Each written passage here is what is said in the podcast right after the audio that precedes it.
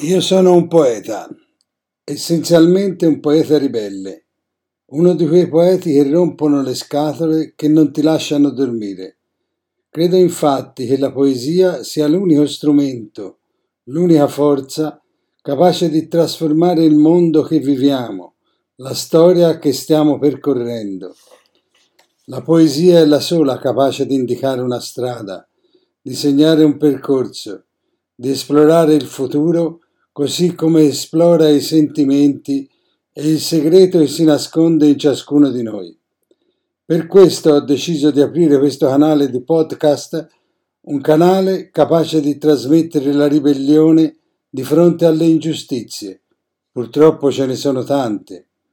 Noi dobbiamo dare una risposta significativa. La mia è una ribellione senza spargimento di sangue, ma altrettanto cruenta, cruenta e dolorosa perché si combatte all'interno del nostro cuore, della nostra anima. Ci spinge ed esige un cambiamento, il nostro. C'è confusione nel mondo. Viviamo immersi in una società liquida che ci affoga e ci soffoca. Dobbiamo tornare a respirare.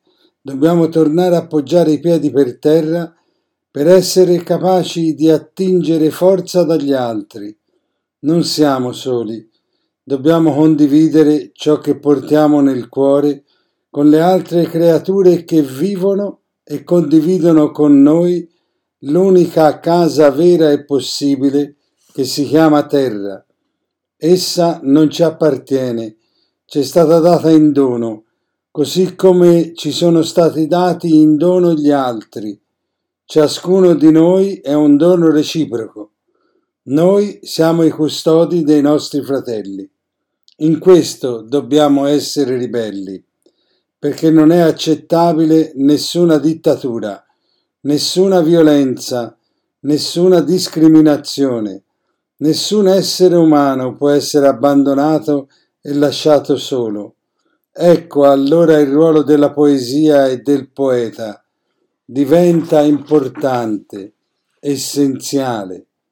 Il poeta attraverso la sua poesia deve denunciare e far udire il grido dei disperati, dei diseredati, degli abbandonati, degli sconfitti, dei calpestati, dei violentati, dei morti ammazzati, dei sofferenti, di coloro che la vecchiaia ha reso solo, dei bambini a cui spesso viene rubata l'infanzia insieme alla voglia di giocare, di essere felici.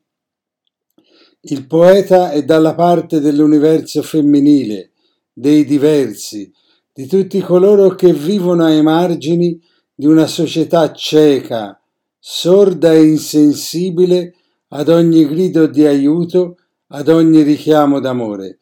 Per questo sono qui non per insegnare, semplicemente per indicare, per aiutare, per sostenere, per testimoniare che nessuno è solo o abbandonato, che nessuno è lasciato indietro.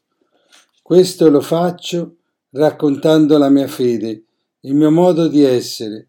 Sono un cristiano e Gesù è la voce che voglio raccontarvi perché vi sentiate accolti ed amati perché nessuno in lui è perduto e nessun amore cancellato.